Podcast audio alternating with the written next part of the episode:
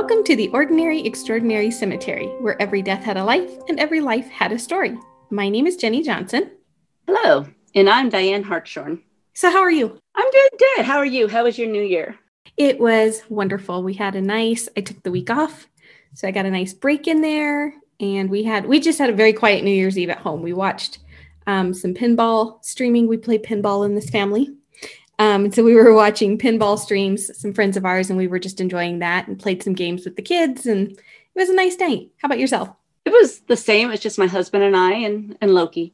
And so we watched, um, actually, all weekend, we watched the whole extended version of the Lord of the Rings trilogy, which I think that's what we did last year too. So apparently it's going to be a holiday tradition. But um, it was very nice, very, very quiet too. It was just nice to relax and enjoy the end of the holidays. Yes, I agree. And I like that idea of making the trilogy a holiday tradition.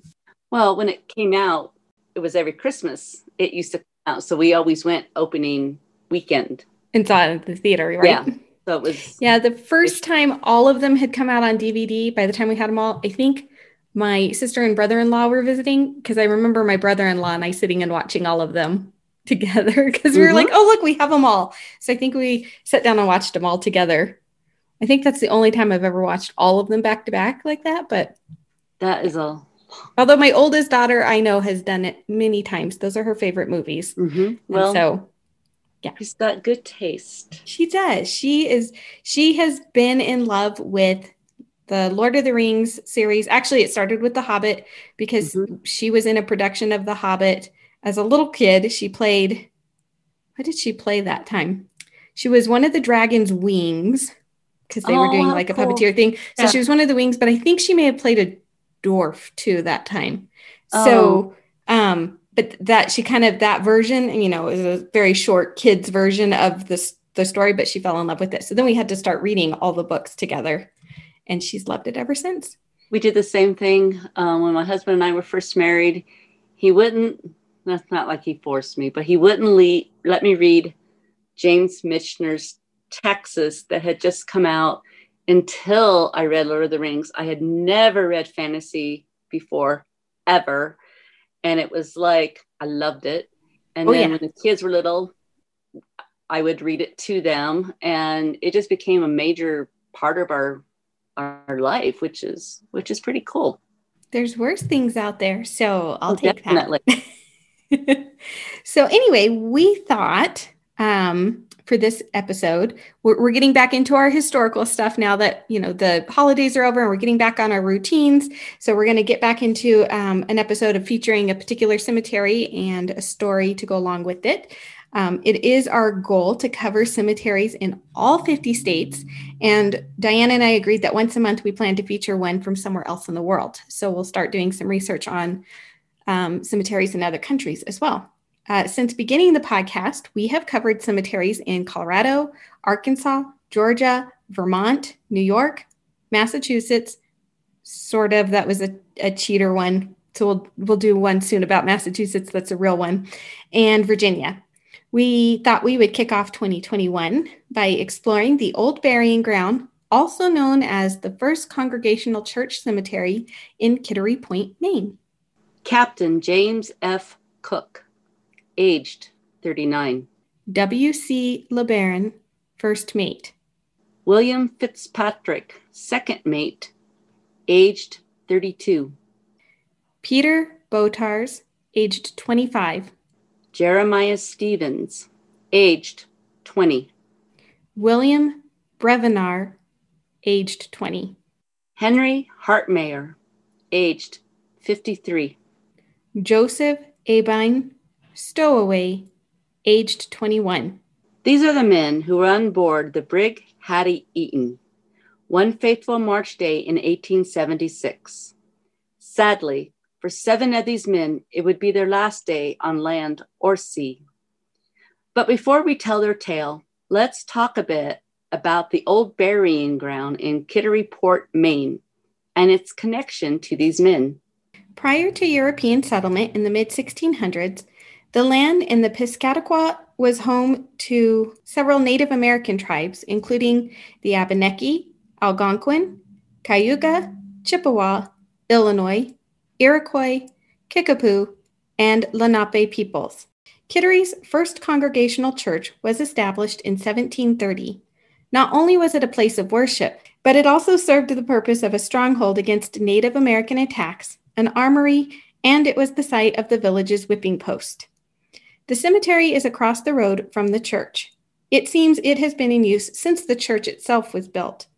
The stone wall that surrounds it was added in 1733. For a time after the cemetery opened, many families still chose to bury their loved ones on family property. But that soon changed, and the old burying ground became such a popular place that the church began to charge $2 per lot and also required families to provide enough dirt to cover the coffin. This burying ground is a wonderful place to study everything from the slate stones popular in the 1700s to the Victorian era stones of granite and marble. As for iconography, you will find traditional 18th century death's heads and hourglasses to the flowers, vines, and cherubic angels that became popular in the 1800s. The main portion of the grounds are open and sunny with green grass throughout. Trees surround the cemetery on three sides, and the eastern side overlooks the water. For nearly 300 years, the church across the road has maintained this final resting place.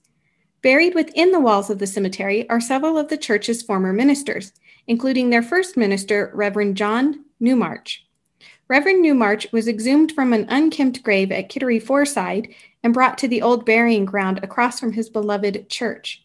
The reburial was accomplished in 1936 through the efforts of Mr. John M. Howells. Records and pictures in possession of the church show the procedures used to make sure that the body exhumed was indeed that of Mr. Newmarch. In the southwestern corner of the cemetery are field stones marking the Thaxter family. The most famous of these stones is the one for Levi Thaxter, whose epitaph was written by poet Robert Browning.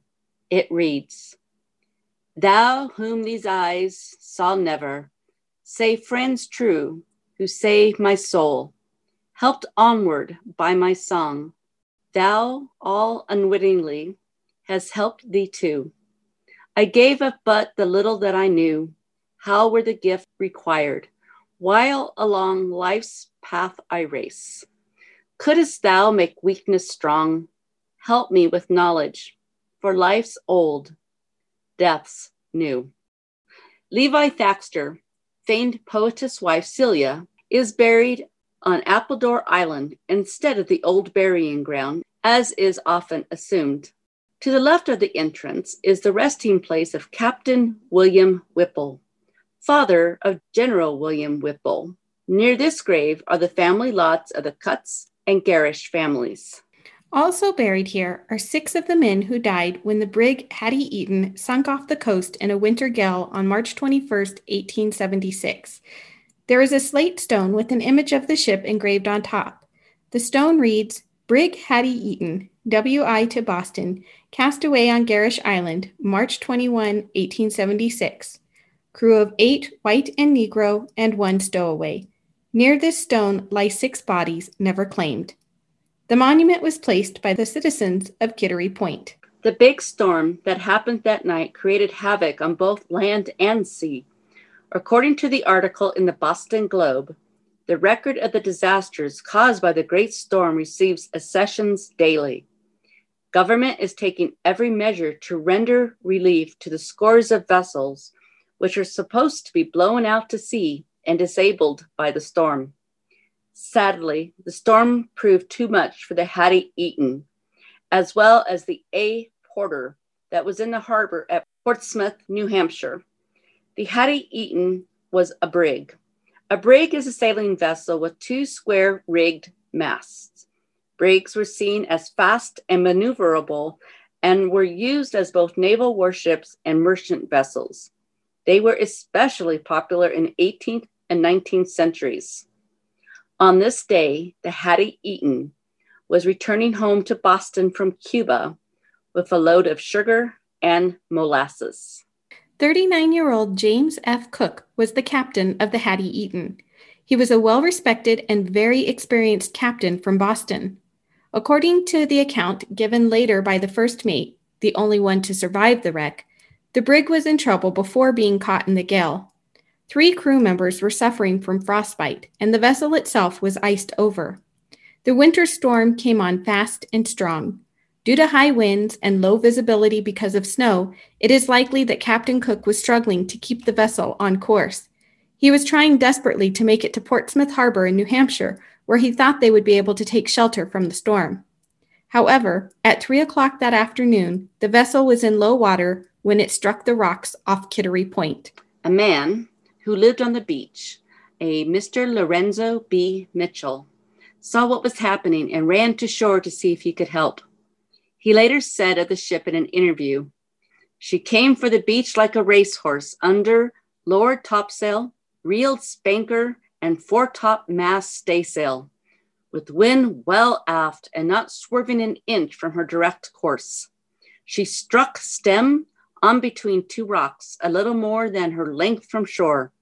The captain sprang into fore rigging and ran aloft to the top gallant mast, where he entwined himself in the rigging to prevent being jerked overboard, while the rest of the crew stuck to the deck. The man at the wheel had been injured, and two other crew members were swept overboard. The first mate had been swept from the poop deck and had dislocated his shoulder. He went below deck to nurse his injury and to check on the crew members who were suffering from frostbite. When the vessel struck the rocks, it was stuck between them at its bow. Captain Cook, seeing Lorenzo Mitchell on shore, called out to him for assistance. However, the force of the storm was proving too much. It wasn't long before another large wave crashed over the ship, causing it to spin round, so now its bow was out to sea and its stern was towards the rocks. It was also leaning heavily to one side so that its masts were parallel to the ocean. It seems that at this point, Captain Cook knew he was going to lose his life. He called out his name to Mitchell and the name of his vessel before losing his grip on the rigs and falling into the frigid and angry sea. Another crew member had jumped overboard and attempted to swim to shore.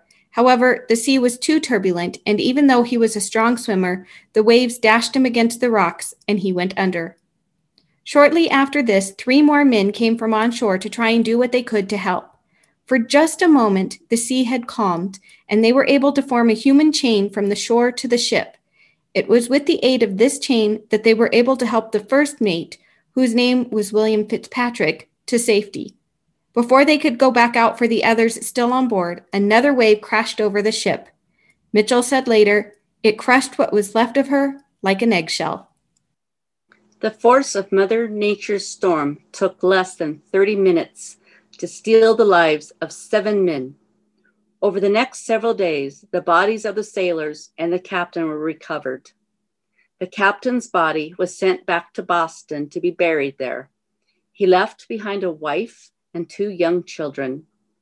William Fitzpatrick stayed with Mr. Mitchell for quite some time while he recovered from his injuries.